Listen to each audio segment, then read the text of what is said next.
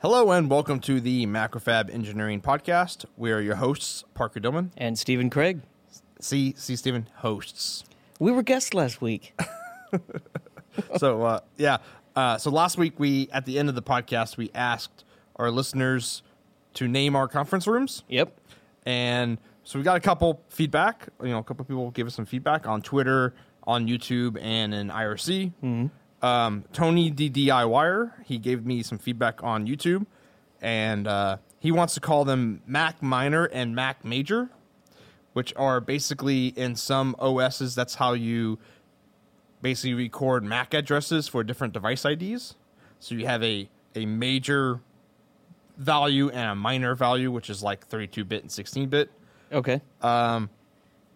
Interesting. I've actually I actually had to look that up what Mac minor and Mac major were because I had no idea what those were. They just sound like they could be value meals at McDonald's. yeah, So it's a good one. Yeah. Yeah. It's just kind of funky in that way. That's what Um, I thought it was at first because I didn't know about the addressing or anything. exactly. Um, Justin Knight, who is our production manager, VP guy, um, he's he calls the smaller room the pagoda because it doesn't have chairs. And we just put a table in it the other week. Yes. um, some people have been talking about calling it hertz and megahertz, uh, VCC and VDD for power and ground. You know, power and ground would be a good one. Actually, yeah, that's that's that's pretty good right there. Um, you had a good one during mic check. yeah, I, I TX and RX. Um, people were mentioning like SDA and SCL for I2C communication. Yeah. Yeah. Uh, I think Chris Church, who's our CEO, wanted to call it like name it after some like electrical engineering laws or something like that. What if we call it Maxwell equations? This sounds cool. Sure. so wait, but you had one, right? Oh yeah, of course. Conference McConference face. That's that's absolutely perfect. That's what you would get if if you let all the internet choose. You know, we should. I wonder if we actually did put a poll up, how many people would actually answer the poll? Wh- Where would you put it up? I don't know, Twitter or something. Let's let's do it. I mean, I, I like what we have here, but let's get a larger sample size. Yeah, well, I'll put a poll up and see what people actually vote on. I like conference McConference face. And then yesterday, I was working on some uh, customer boards, testing them, and they were had some super bright LEDs on them.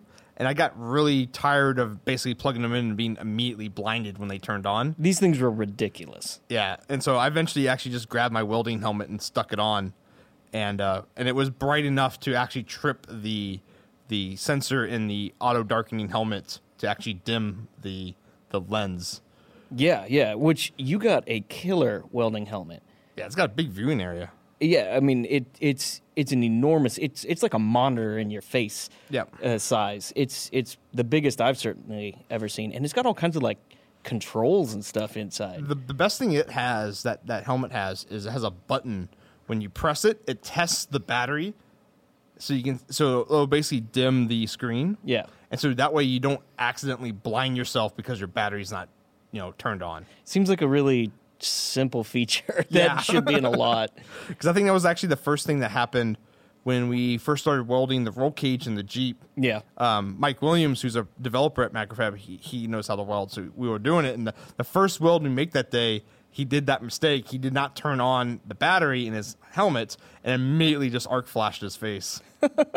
And he was he was like a foot away from the weld too. I mean, his face was. Yeah. So so you're getting into welding now, right? Yeah. Yeah. So um, local um, makerspace TXRX here in Houston. You took a class there, right? Yeah, I took a three hour MIG welding 101 basically. Yeah. It was pretty good. I would recommend that to anyone who wants to learn how to weld. Yeah, going and going and taking a class is is certainly a, a good job, and, and doing it at the uh, at the makerspace. That's that's pretty cool to support Yep. the local place. Uh, so our makerspace here in Houston does MIG, TIG, and ARC, Stick. right? Or Yep. stick, yeah. Um, and and a bunch of welding equipment have been showing up periodically now at Yeah, the from- shop. Parker's getting into it. yeah, from Amazon. Yeah, actually, the welder is is uh, showed up today, and Stephen helped me carry it out to the to the jeep because it, It was hefty. Yeah. So looks like you got a lot of fun coming up here soon. Yeah, we'll see. It should be fun. Cool. So, uh, got an update on the uh, the world's greatest resistor, uh, or or what I've been calling it, the resistor resistor. Or uh, let's say the the greatest resistor in the world. Oh, the great. Oh, I'm sorry, I got it wrong. that was that was from one of our listeners. He he dubbed it the the greatest resistor in the world. Yes. So uh, last week we were talking about this. Well, the last two weeks we were actually I don't talking about. I don't always impede flow, but when I do, I am the biggest resistor in the world. just no just, stop. No more of that. So so yeah got, got an update. Uh, this is actually technically the first board that i've ever designed in eagle. Uh, and i totally broke the rules and i didn't do a schematic at all. I just went right to the board and just started plopping down resistors. Um, so so uh, kind of a follow-up from from last week this this resistor is just a giant array of 40,000 resistors on one PCB. And and so I basically just did a massive copy and paste job and ended up making a monster PCB with 40,000 resistors that are all in a series parallel configuration. Uh, so we had talked about making the uh, the PCB dimensions uh, basically the same ratio as a 0603 resistor, and it was, we got lucky because once you stack all these resistors on there, the height of this array of resistors is 10 inches. So to make it the same ratio, it's a 20 inch wide board by 10 inch high, and I basically made giant copper planes on both the left and right side to kind of look like the side of a resistor.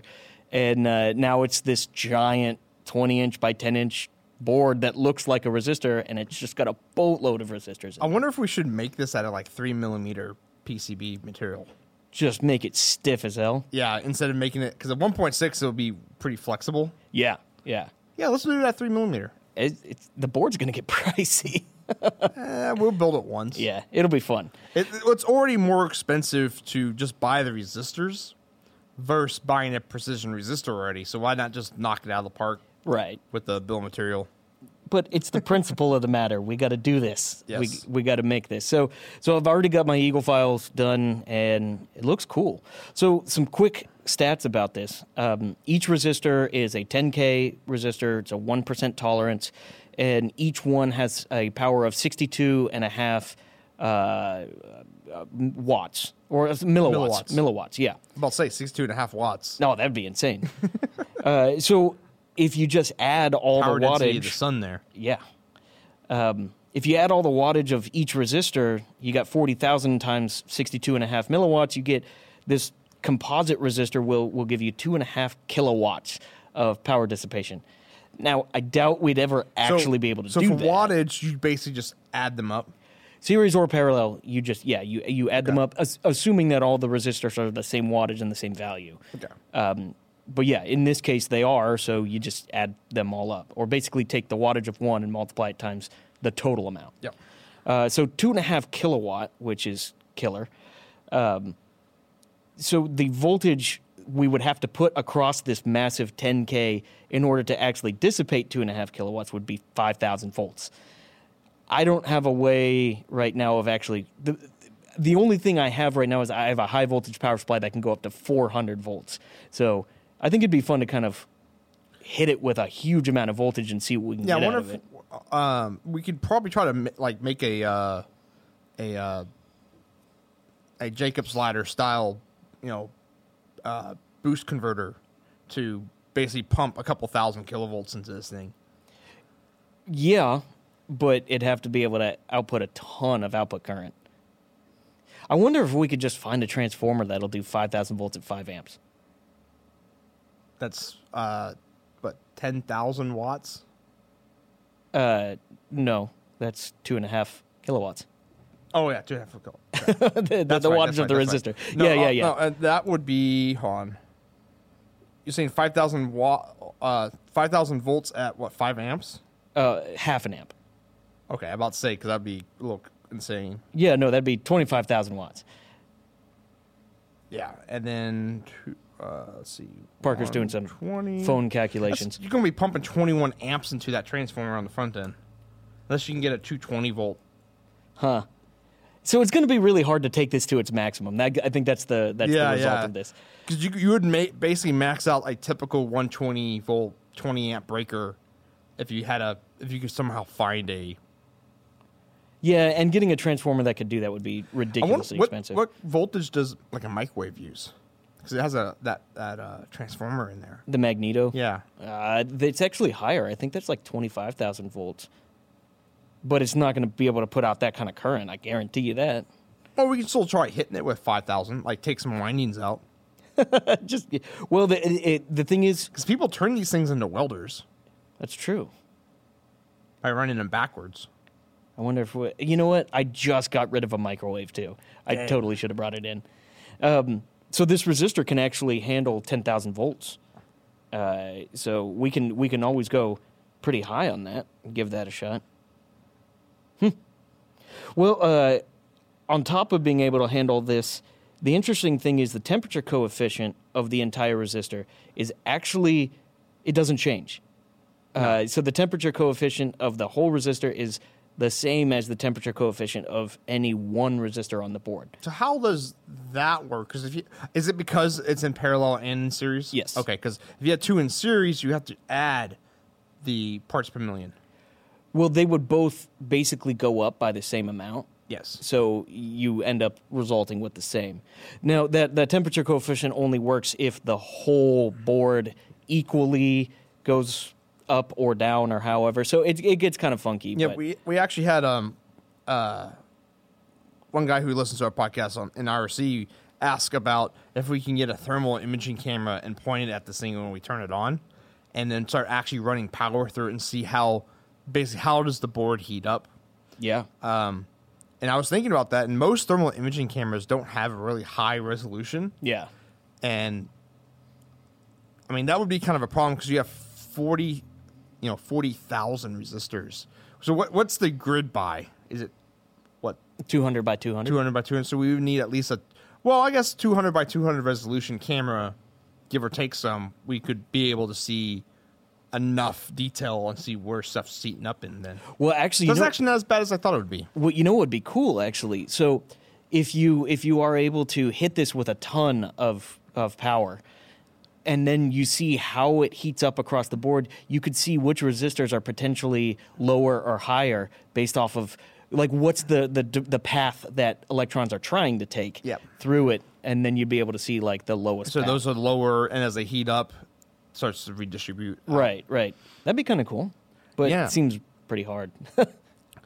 No, if if we get um you know a, a decent thermal imaging camera, we should be able to see that.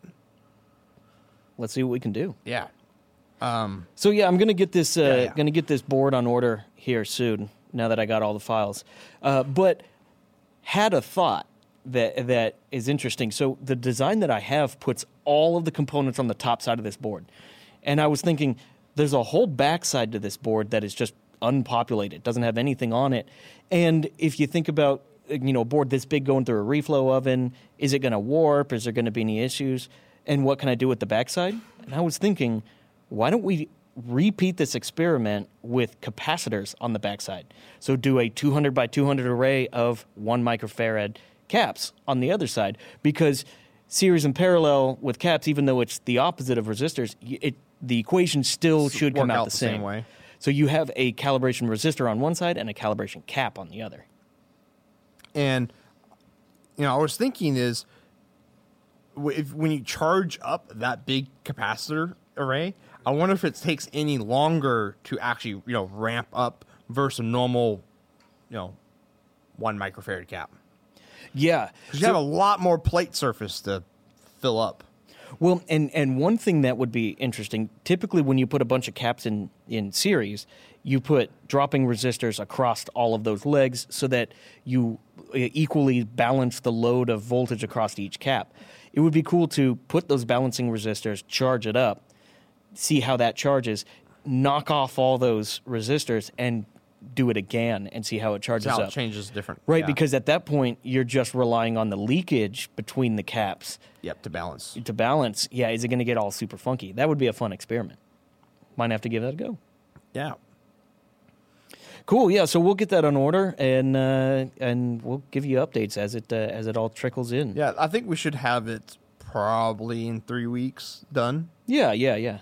And and we're talking about potentially doing some videos of the MY200 pick and place, actually placing all of these because it's going to take a long time. Well, even the MY500 pacing this entire board. Yeah. You got to think that's eight eighty thousand pads. I wonder how fast it'll do it. Because that that machine is super fast. It is very fast, but it's still eighty. It's still eighty thousand. Yeah, right, right. Uh, we might have to buy our own vial of paste because we're going to go through a ton of it. Go through a whole whole thing of it. It's it's ridiculous. We, we actually told Chris, the CEO, about this project today, and he kind of rolled his eyes. It was it was great. It was fantastic. Yeah. And then uh, last week you were working on a uh, a bass uh, amplifier, right? For One of Yeah. your friends. Yeah, so uh, a buddy of mine, uh, he actually is a is a music teacher at a school here in Houston. I do I do some repairs for him occasionally, and uh, so he dropped off a bass amp that I've actually seen in in my shop a couple times. Uh, it's had some really interesting It issues. breaks that with it. many times. No, but yes, at the same time. First time he brought it in, it was just toast. I mean, the thing was just absolute crap. Uh, and so I spent, gosh, a long time trying to fix it. I couldn't find any schematics. I couldn't find anything to go along with it. And, and eventually, I this is like a, a desperation thing when I'm when I'm doing repairs. I end up calling the manufacturer, and the reason why I say it's desperation is because most of the time they won't help you. They're just like, oh well, you know, good luck. You buy another one. Yeah, exactly. well, especially because this thing is probably like 400 bucks. They're not going to give you a bunch of service time on it and stuff. Uh, regardless, I called them up and they're like, "Oh yeah, that's the old revision of the main power amp board that you have in there." And they're like, "Would you like a new one?" And I was like, "Yes." Uh, so One they, that preferably works. yeah, and they shipped it from Italy, which is I, I don't. It's What, is it- random. Is it, made in the same factory as the Arduino? I doubt it. A, a real Arduino, I should say. right, the the Genuino. No, remember they fixed all that. Well, okay, you're right. Yeah, no, that's all. That's all done as of like two months ago or whatever. But uh, but yeah, so so I get this this main amp board, and it's what's really nice is the old amp board had trim pots all over it, and I've got no information on what to do with those, and I'm, and I I don't want to go replacing like power transistors because you got to buy some and blah blah blah. Regardless, well, this new board comes in. And it's it's uh, uh, there's no trim pots. It's just a plug and go. I literally just plopped it in the case, turned it on, and the bass amp works great. I played it for probably two hours, and it's like this thing sounds great. So I call my customer. He's all happy. He comes, picks it up, calls me back not long after, and he's like, "Yeah, the first gig, I took it, I put it on stage, turned it on, and it stopped working." I'm like, oh, great! like this is this is exactly how it's. I mean, this is brand new off the factory floor. So he brings it back, and and I start digging through it, and uh, the there's there's a preamp board and a power amp board, and on the preamp board, I'm starting. Thou shalt check voltages. That's the first thing I do, and I look at it. It's got negative 15 volts, and I check the positive rail, and it's zero. Should be positive 15. So okay, great. Uh, so I've, I've got the smoking gun already. That's that's the good It's part. be the fuse. Right. Yeah. uh, so so I'm looking all over the board, and and this one's funky. It's got regulators all over it, and I'm and I'm testing everything. I was like, there's 15 volts on the main board, and there's a ribbon cable that jumps across. I'm checking the ribbon cable. Everything's great, and I'm sitting here just like frustrated out of my mind because I've got 15 volts where it should be, and I don't have it where it should be uh, at, on the other board. Yeah. So I ended up taking uh, taking the board and looking all over the place, and then I lifted it up to uh, such that I could see a light behind it, and lo and behold, there's traces on the inside of the board, and literally from the Audio 15 gear, volt. blasphemy. Yeah, exactly. From the it's a it's a Joe Schmo 70 uh, 7805 regular or sorry, sorry 7815 regulator. It's got 15 volts right on its output pin and a trace that goes all the way over to the preamp board and there's a broken internal trace On on a new board. huh? on a brand new board from the factory and I'm like, "Ah, really?" So it had worked when I put it in and then the guy threw it in his car and it probably got jostled around. I mean, you take it to a gig. his roadie broke it. Yeah, exactly. So I'm like, really? like, brand new from the factory and an internal trace goes. So I routed the trace external and everything works great. Perfect. So don't trust internal traces. They will break don't flex the board. Yeah. But That was a giant pain in the butt. And speaking of trim pots, um, we got we're pretty close to finishing up that Space Echo. That's right. Um, and you were actually going over. I don't think we've talked about this on the podcast. I don't think so. Um, you were, we were going over on calibration because we actually like fired it up and started. You know, first thing we do is just start messing with the knobs. You know, see if it worked. And the reverb worked pretty well. Yeah. And the only thing that didn't really work was the echo, and it's a space echo. So we're like, okay, we got to figure out why that's not working. But Yeah. it would if you hit because we, we basically plugged the guitar into it, Mm-hmm. and if you hit the guitar just right, it would work. Right. And we're like, okay, so it does work. And then and then you start digging into the service manual. Yeah. So okay, something to to note: we changed every cap on this board. Uh, I mean, we gutted every single cap, and, And we it- cleaned all the grime off. Oh yeah, no, this thing this thing looks great now, and all the slime out of the pots and and everything. It's it's it's back up and running well. But but you got to think nobody had done any service on this for the last I don't know however many umpteen Three years. decades, probably. Yeah. So all the components in this device kind of drifted together. Well, we just revitalized all the caps. So now all of our bias points, all of our calibration points are just skewed everywhere. So the thing needs recalibrated. And luckily, the service manual's uh, readily available for download. So I'm like, hey, great! You just get service manual, and it tells you exactly what to do. Yeah, but it's it's weird because it's like input a signal at you know was it negative fifty dB or something, Yeah, which is not even how you like would measure that. So it uses an old-ish nomenclature for for audio terminology that frankly we don't really use anymore and it's a pain in the ass because it's telling you to input signals in but it's using dBu which isn't even a term we use anymore so i'm sitting here scratching my head because it's saying like input this whatever number dBu and measure this voltage on this pin. I was like, why are you telling me to measure a voltage on a pin? Why couldn't you tell me to input a voltage Yeah. at the at the input? Because that just makes sense. My signal generator doesn't output dBu. No, it's peak peak voltage at a frequency. Right. So offset. so it's talking about a certain level of line level voltage for audio applications. So there's a whole standard that we use, but not not really, and sort of. It's goofy.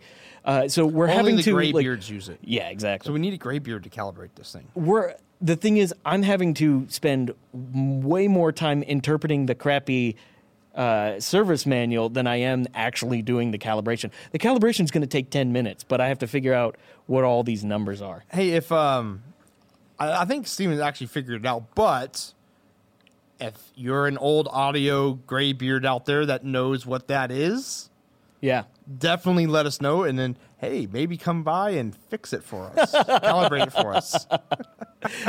so so actually okay the two numbers that are the most annoying to calculate are negative 50 and negative 48 dBu if you know what that means uh, let us let us know i think we, we've got to figure it out but Because I mean, it doesn't even have a frequency what that's at, right? It's just a what it's whatever level. It's they, they call out a couple numbers for frequency. Okay. It's, it's one kilohertz is the standard for Okay. testing audio gear. So yeah, it's a it's a, and it's a sine wave. So a negative forty eight and negative fifty dBu signal at one kilohertz sine wave. Okay, so we'll put the the manual up on the podcast notes. Yeah. Um, and if no one tells us anything, we'll just try it anyways and see what happens. We got it.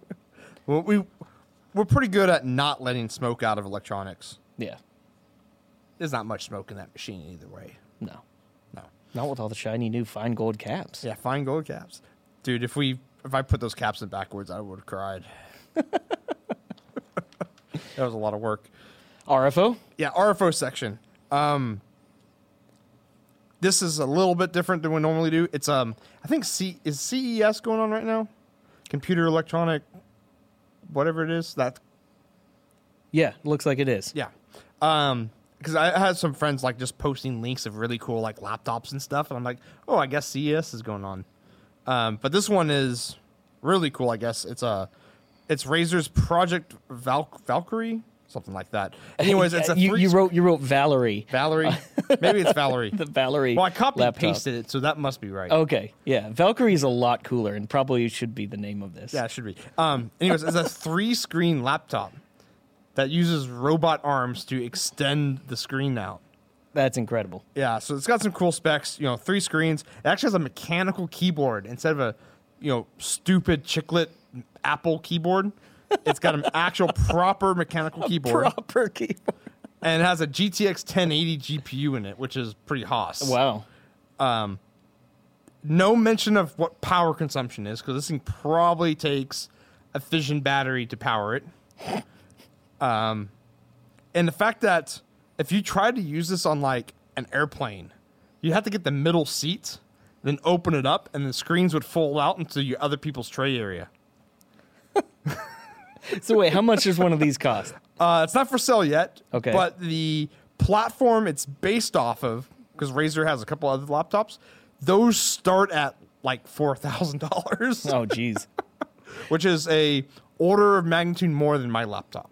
See, I think that what would be great is to take this to like a hoity-toity coffee shop and then sit on one of their like tiny tables, get yourself a cappuccino, and then unfold your monster computer. And as the as the, as the uh, robot arms are extending the screens, it like knocks other people's crap off.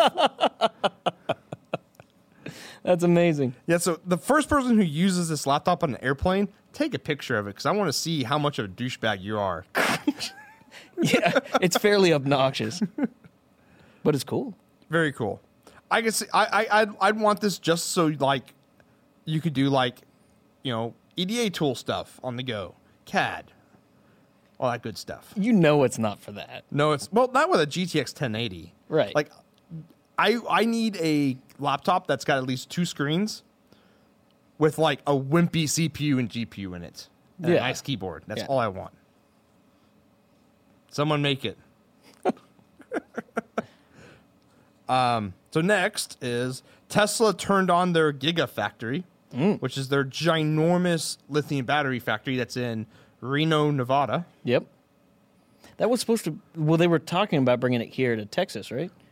Texas was one spot. California was that. They were just all over Oh, okay. where they were going. I thought it was a split between Texas and. yeah, it Nevada. was. It was up in the air, but it ended up being uh, Nevada just for the land was way cheaper, and the power is way cheaper to make Sure. there. And if you have a name like Gigafactory, you you need a lot of power. Yeah. Clearly. Well, it's. I think it's all going to be solar. Really? Yeah. Um. I think it. The, uh, yeah, it just turned on to like this week, and it's like three thousand people are working there now. Wow. Yeah, it's a pretty big factory. Um, four four point nine million square feet. Jeez. I, I and want this is know just for their batteries? just to build batteries. Wow. Yeah, I, I, they didn't have any stats on like how many batteries they're producing right now, or like, One. I, yeah, one one rolled out today. Um, because I want to know like how much power this factory consumes, how much water, how much lithium do they have to put in to get batteries out? Yeah. Yeah, it's kind of cool. Well, you visited one of the factories, right? Tesla's motor factory yeah, in, in uh, Southern California. Yeah. How was that? That's really cool. It's the first time I've ever been to a automotive factory though. So all that machines and arms and robots were really cool. That's cool.